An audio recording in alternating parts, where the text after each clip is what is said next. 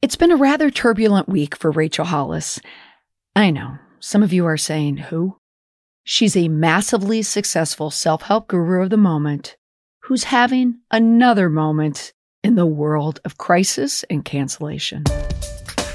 Someone commented and said, you are privileged A F. And I was like, you're right. I'm super freaking privileged, but also I worked my ass off to have the money, to have someone come twice a week and clean my toilets. And I told her that. And then she said, well, you're unrelatable.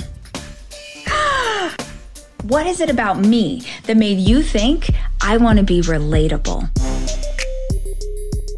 Welcome to the Confident Communications Podcast, where we help communicators create the right response at the right time and deliver it in the right place. You heard the clip, and now you're still thinking, who the heck is Rachel Hollis and why do I care? Even though I know some of you know who she is. But here's why it matters. No one wants to defend their reputation in public. It's never fun. People attacking people, knocking them off the pedestal. It's happening every day. Today on the podcast, let's talk about why the one trait we're going to focus on that causes the destruction of a reputation. What is it about people who are a target for cancellation?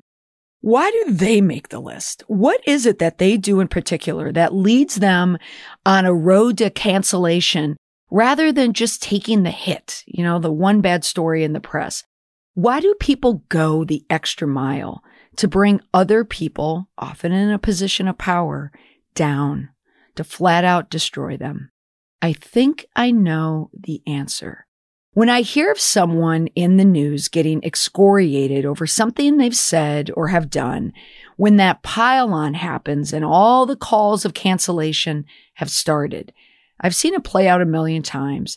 And the cause, in my opinion, always lands in the same place. Now, why does this matter to you, the listener? Because the threat of cancellation can happen to anyone. These character cancellations, they don't just happen on Twitter or in the Daily Mail. You know, they happen in real life. They can happen with your customers. They can happen with your employees. It can happen to anyone running a business or working for one, communicating on behalf of one. And it's not about the complaints. Everyone deals with complaints in their business, no matter what they do. Someone's going to complain about something. But it's about the charge. It's about the accusation. Most people feel confident talking about their job. Think about it. If I were sitting next to you right now, or if I were running next to you, if you're listening while on a run, and you wanted to tell me about your job, you would be very, very comfortable speaking from the heart. You'd probably be very excited about it, very happy about it. But now toss in judgment. What if I said something back to you that was judgy? It's going to sting. It's going to hurt. What makes it hurt even more is when it's the general public, when it's the public's out there and you don't even know, sometimes the faceless public, or sometimes even worse, you know who it is. But when that happens, the added rub is that they're coming after your character. That's a whole new ballgame. It raises the stakes on vulnerability and also stress and the risk of what could happen. Now, this often happens in politics. And just, it's funny, last night, a friend was texting me screenshots about someone in town who we both know who's running for an open position on the town council. And I was reading some of the texts that came, all oh, of posts that popped up in, naturally, I'm sure you can guess, Facebook. Um, and normally, you know, when people run for office, I mean, of course, coming out of this election, there's going to be a lot of dialogue, a lot of conversation.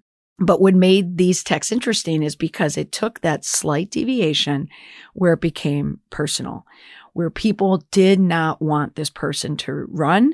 Um, and if they did, they did not want him to win. And there are particular reasons why, due to, you know, previous actions. And then some of the responses, you know, on Facebook were the charges, naturally, but what they were going to do about it. And people said, why don't we get signs and put them all around town saying what you've done? It's that action, right? It's that direct retaliation. Because you've heard me say this before so often on, on this podcast, or if you've ever heard me um, speak on a podcast or uh, at a workshop, or even I was speaking this week, and this is what I had said. I'd also said this in an Instagram post. It all comes, which by the way, I felt stupid doing. See, we all feel that way, but it all comes down to this, you know, same place of putting yourself out there that someone could bring you down, because we all want to be honest, decent people. I mean, unless you're a serial killer, of course, but everyone wants to be that, right? But we also want other people to know that we're honest, decent people. And in order to do that, you need to find a way to show it. The problem is that so much of our communications now is happening online, especially with the pandemic, but just the nature of technology, so much is happening online and social media. And that makes everyone feel nervous. Like, I believe people who are good people, who work hard, who have passions, they deserve to be rewarded for all of those things. And the reward is having the confidence to share who they are and what they do to help people, to serve people. But there's a fear that comes in if you think that you're going to be attacked, and especially attacked, again, when people think that something's being taken out of context or there's misinformation out there. You don't want to tarnish the brand. Like, another quick example, last night, you could tell I was bored last night. I uh, I fleeted something about a project that I have coming out that I'm going to mention at the end of the podcast. And I posted it on Twitter through Fleet. So I fleeted it. And it went up there, and I looked at it and I said, that was stupid. Like, it was just dumb. And not only did I do it, I accidentally did it twice, but I didn't care about it that much. It's not like everyone's going to come down and cancel me because of my stupid fleet. But the point is, like, I get it. Like, sometimes you put things out there that make you worry that you look, you know, like an idiot. But I want to give you um, advice for the one big thing to do beyond that. It's not just about looking like an idiot, but what happens when that fear rises up, the fear of cancellation? How can you not be a target? What are some of the things that you can do to make sure that it doesn't happen to you? I'm just going to give you one trait that I find in the people who are targets for cancellation, and we're just going to extrapolate what not to do by that example. I want to help you become indestructible, because after all, that's my brand, Indestructible P R. It's helping leaders, helping communicators create the right response at the right time and delivering it in the right place. Now, going back to someone who had the wrong response at the wrong time and delivered it in the wrong place was Rachel Hollis. Now, Rachel is this mega successful mom of four turned self-help guru, motivational speaker. She's an author. She has millions of followers online. She has podcasts, conferences, and she has a number of um speaking engagements out there. She was on one of Oprah's uh, tours, and her books, Girl, Wash Your Face, Girl, Stop Apologizing. And I think it's I Didn't See That Coming. That was her last book that she wrote um, that came out during uh, twenty twenty. Um, she is wildly successful, um, got a lot of her start and her success um, in the whole Christian realm. That's where you find a lot of people who are authors and self-help. Um, that's where they get a lot of their start. And she has a, a strong following with uh, women. She also started uh, getting a lot of speaking engagements and started to amass her wealth, speaking to a lot of M L M groups, multi-level marketing groups. So already there with that history, people have been calling her someone who takes advantage of people. M L Ms uh, are known for taking advantage for a lot of people, usually women, women um, who may not be financially stable. They feel that Rachel is like the self-help guru version of an M L M. That's where it's starting. So last week, what she did is she started to go on, she has these lives, and she went on a bit of um, a rant. Now, I will tell you, if you're not familiar with her work, her philosophy is just hardcore bootstrapping. If your life sucks, that's because you're not working hard enough. If you're unhappy, that's because you're not taking the time to make yourself happier. If you're out of shape, if you're overweight, she's got a fat shaming thing too, then that's because you're not moving. It's a lot of it is that things are wrong with you, and she wants to fix you by telling you what you're doing wrong. So here's a clip that got some people, lots of people, to grab the pitchfork and come after Rachel. I never look at comments on social media, but I went into, um, you know, Ford was on Rage Talk last week, and he was so cute, and you guys were so kind. You wrote the nicest things. And I happened to come across a comment from a Karen. It's the, I never read social media comment for me. It's her son on the live show with her for me. It's the calling out of Karens for me.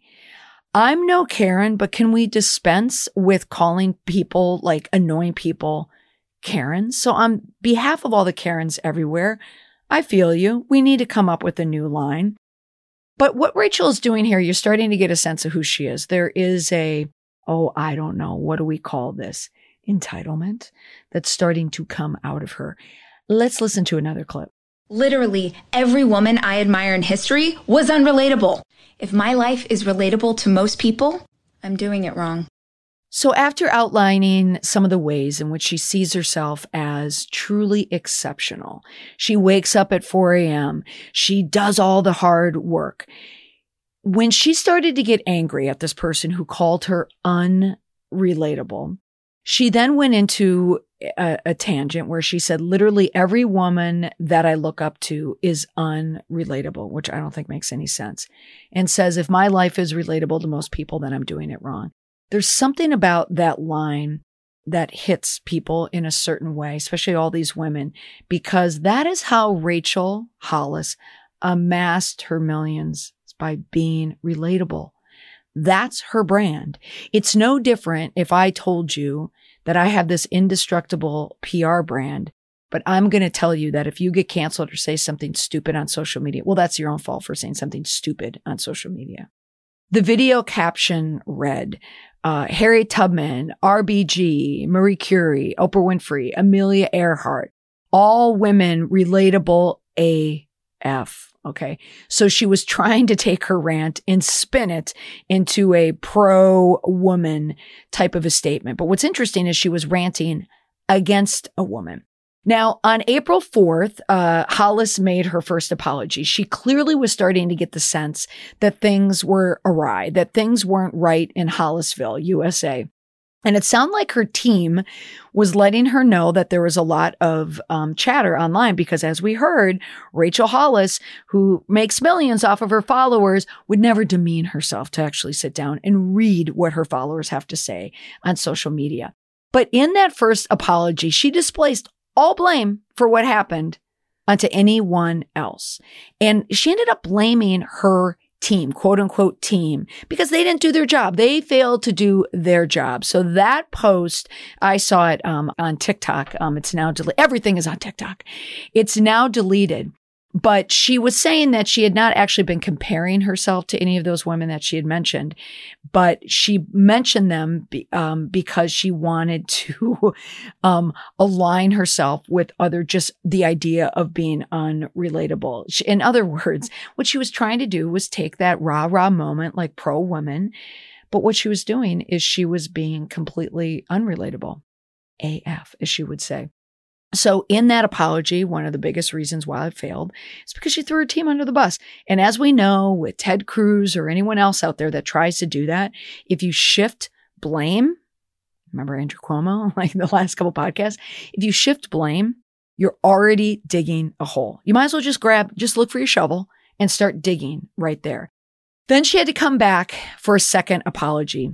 And she posted it just in screenshots on social media. I'll just read part of it. You had to swipe a couple times. There are many things I would like to say to reiterate just how sorry I am. But the important thing for me to do now, something I should have already done, is honestly be quiet and listen. Yeah, no kidding, Rachel. I'm not even going to read the rest of it because it doesn't matter, because I am certain it was not written by Rachel. It was written by a P R person. So it's not relatable. um, but what will happen to Rachel here? Will she be canceled? No, she's, she has so many followers. She still has so many people who believe in her. She has her base, and people who have a strong base, even if it starts to diminish, they still have that base. She will still sell books. She will still sell her, her workout app. She will, st- people will still listen to her podcast. But what will happen is the story will have legs. every single time Rachel steps in it. And she will. She'll keep doing it over and over again. These misfires will keep coming back to haunt her. It may not be a full cancellation, but she is likely taking a hit right now to the bottom line because her last book didn't see it coming. I'm sure she didn't see coming that it was going to be her least popular book out of the three because her fans are noticing the hypocrisy of who she is. And that's what I want you to notice is when you start thinking about yourself first, your messaging is in the self and not in the others. You're going to start using language and the intention's going to come out that you perceive yourself to be better. Now, part of the whole debacle for Rachel that she just very quickly made this statement, but it's what resonated with everyone. She minimized the person who worked for her as cleaning the toilets. And in fairness, uh, when she explained it on the long live, she did say, this is a lovely woman. She comes to my house. But the clip she used in that second rant is she said, just clean the toilet. So that's kind of what happens when we get emotional is we're not thinking um, rationally. We're thinking with emotion. We're thinking with um, our hearts instead, our wounded hearts often instead of our head. And then Hollis goes on and she's talking about the reason why other people, you know, aren't as, as successful as her. They're just not working as hard. So here is the reason why it matters to you. Whether you know Rachel Hollis or not doesn't matter, but just my description about her, I hope was able to um, bring you here to this point about the cancellation and when it happens. If you're in a position where you're creating a response for yourself or on behalf of someone else, look at the intention behind it. Who are you writing to? What are the words saying and where are the words pointing? Is it just about you, you, you, you, you, you, you? Or is it about your fans, your customers, the people you serve, your members, your constituents, uh, whoever it is? Who is it about? If messages have the double down, I'm doubling down on this, I'm going to kick and scream, I'm going to just talk about the injustice of what's happening to myself. It's when you're betting on your brand, you're betting on you over your public, your fans, your followers, whoever it is. You are smarter than them. You don't deserve this scrutiny. You are above it all. That's the type of response that starts engaging the calls for cancellation. Now, most people, here's a little, little, little piece of the cancel culture. If you look historically, who gets canceled? People get canceled when they break the law, when they go to jail, when they lose their job, when they've been fired. That's how you truly cancel a person. But a lot of these people, like the Rachel Hollises in the world, they're just taking these massive hits right now. Uh, so, but it's still, it's like the calls for cancellation are what is, can just be as damaging as the cancellation itself. So when it comes time to look for these cancellations, or if your business is in the middle of something, or you're writing a statement for someone, or even if it's huge, or even if it's small, even if it's something that happened in the office, or if it's a reply to Facebook, look for the excuses, look for the blaming, look for the injustice of, of it all, look for the how dare you attitude. If any of the response that you are creating smells of any of that, all you are doing is creating a culture for people to call for your cancellation. It's as simple as that. Selfishness leads to cancellation. That's it. Too selfish, you too shall be canceled. Now, does the idea of public backlash, humiliation, or even that idea of being canceled stress you out? It should. It stresses most people out. But if you're someone who finds yourself reluctant to put yourself out there because you are worried about that blowback, or are you a communicator? You are a whiz on all things social media, but you have a knot in your stomach every single time you open the company Facebook page because you're worried about what you may find. A person calling you out on your company or for a task that took too long to do, it makes you feel uneasy. You know, recently I was working with um, some communicators, and they were masters at social and creating content and just beyond clever. They're millennials naturally. Uh, but where some of the hesitancy comes in is the response. You know, really it's, it's the public relations. It's the crisis P R. It's, it's handling the response. People don't have a lot of confidence when they have to do that because the risks are so high. They're so incredibly high. So every time they write something, they were worried that it was going to trigger this chain reaction that something else is going to happen online. And I know many of you feel the exact same way. I do too. That's why I take the time to make sure that I respond in a way that speaks to the person who I want to help. And that's really the key. If you make the mistake though, it's on the internet. And once it's on the internet, it's there forever. So it is understandable. You're going to feel nervous. You're going to feel uneasy about putting yourself out there. So you're not alone. We all feel that way. But what if I told you there was a way that you could respond with confidence in this new era of media without that hesitation or fear of destruction to your brand, whether you're a communicator, you're a leader of an organization, or you're running for your town council? You know you're a trustworthy person. You know your heart is in the right place. You know you have good values. You know you're capable of having a conversation about any situation, about anything that you touch. But as long as it is with someone in person or on the phone, you have confidence. But as soon as it happens online, you get nervous. So if you serve your customer, offer a product, or if you are on the brand, no matter what the commodity is, if a customer comes to you for something, it means you will always have to come up with a response for a complaint or a concern, which can be good in sometimes because you can turn it around and you can show the benefits of your business or the benefits of what you do. But it can also be bad because it can just lead to stress and it can take all your time. Like your whole day can be sucked away because one person is complaining to you on Facebook or left this horrific Google review. And it can also lead to even bigger problems if you don't manage it. Because when your customers want answers, they want their answers immediately. So you have to live in this world of the speedy response. And of course, you have to be transparent where you can, but you're still uncertain how to respond. Well, here's my solution for all of you, beyond listening to the podcast, of course, is to check out my new book. Finally, as I said a couple podcasts back, if Oprah were to do it, it's my book, Indestructible, Reclaim Control and Respond with Confidence in a Media Crisis. The pre-sale starts on Tuesday, April thirteenth. It's a big day. I love April. It's spring. It's my birthday month. It reminds me of going to school at B U.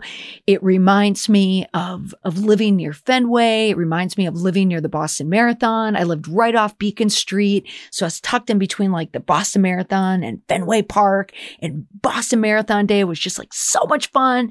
I watched it every year. And I always remember one year we were eating and drinking for a long time, and we were staying there till like the last people were running on the marathon route. And I remember st- sitting on the sidelines, and I was wearing this awful orange raincoat, and I felt like a complete blob after eating and drinking all day. And I was watching the people running the course at the very end. And there was this one guy who I absolutely remember, like exactly what he looked like. He looked me in the eye. He was miserable. He, you know, is a little portly. He was, he was just shuffling at, at the most. I mean, he was probably shuffling slower than he would is if he were walking. Um, but I remember just watching him thinking, I feel exactly like you do right now. I'm not exhausted like you, but I feel like I look how you feel right now. And right after that, I said, you know what? I'm going to run a marathon. I've never run a marathon. I'm going to do it. That guy, I don't know who he is to this day. He's running somewhere around Boston right now. Um, but that's what got me to do a marathon. But anyway, that is a complete tangent. But I ran my first marathon, the Twin Cities Marathon, a few months after that. But at any rate, the point is, I love spring. I'm starting to drift. So the pre-sale of my book starts in the spring. And that's the reason why I wanted to do it. Uh, I wanted to do it in April. I wanted to do it this week. Uh, this is the week that reminds me, like when the Red Sox play at home, uh, Tuesday, the day that it comes out, the Red Sox happen to play my hometown Minnesota Twins. I'm drifting again, but spring being a time for renewal, it's a time for renewing your reputation if you need to, but also a time for building your reputation. Why not? There are so many channels right now to communicate who you are and what you do and the passion that you have. So part of what goes into creating your online persona is what strengthens your reputation. It's, you know, we all have a goal of wanting to have a, a strong reputation, but that really isn't the goal. That's just an objective. The goal is to be someone who's open and honest and communicating in as frequent of a manner as you possibly can. But the goal is to have the confidence to do it. The goal is to be able to share what you do, and you should be proud to do that. So that, my friends, is the key to indestructibility. It's being confident to tell people and to show people what you believe in, what your value systems are. So when you show people ego or self-importance or narcissism, when you hear intimidation and bullying from anyone, that's just a sign of fear. It's a sign of weakness that allows for destructibility. So the pre-sale for the book, Indestructible, starts now. So you can head on over to my website and you can purchase the book for pre-sale. So you want to look um, for the button on the homepage. So in this book, you will learn how to display truth and transparency online in this time of outrage. You're going to get tips for how to manage a crisis on social media. We'll help you be a modern age communicator who understands how to avoid that reputational shrapnel when it comes your way. And importantly, it tells you how to lead in a time of crisis. So it's perfect for anyone who runs a business or communicates on behalf of one who want to increase the value and reputation of your business. And when you pre-order the book, there is a bonus. It's a free audio download. So make the most of the book by buying the pre-sale offer. And then when the book comes for sale, you will get a link to the Indestructible Insider. It's a companion audio feed designed to bring the lessons in the book to life. So it is an audio feed. It's just like a podcast. It has audio chapters. It's not me reading the book. It's not the audio book, but it's a companion piece. I wrote the book in twenty twenty, and you know how quickly events happen. So the Indestructible Insider audio bonus brings every chapter to life in real time.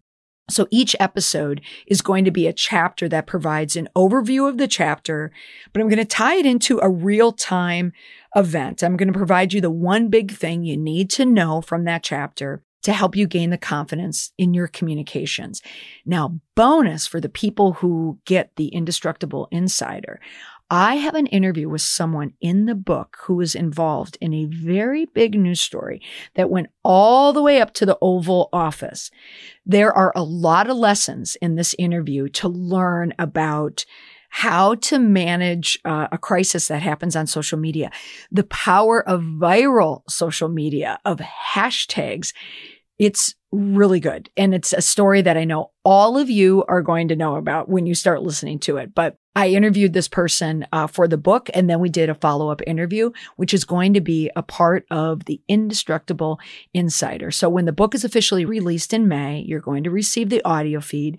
You can listen with one-click access using your favorite podcast app, uh, or you can scan a Q R code and you point it right to the screen, and then you'll be listening. In other words, it's super easy. So don't let thinking, I don't understand a fee, get in the way of you purchasing the pre-sale. So head on over to my website right now at molly m c pherson dot com. Go right to the homepage and you're going to see um, a section for where you can pre-order the book. And you can claim the bonus by uploading your receipt. You can just scan it and upload it. And you will receive the special Indestructible Insider bonus when the book is published. Thanks so much for listening to this week's podcast. I'm very excited about this book, and I cannot wait to share it with you all. Bye for now.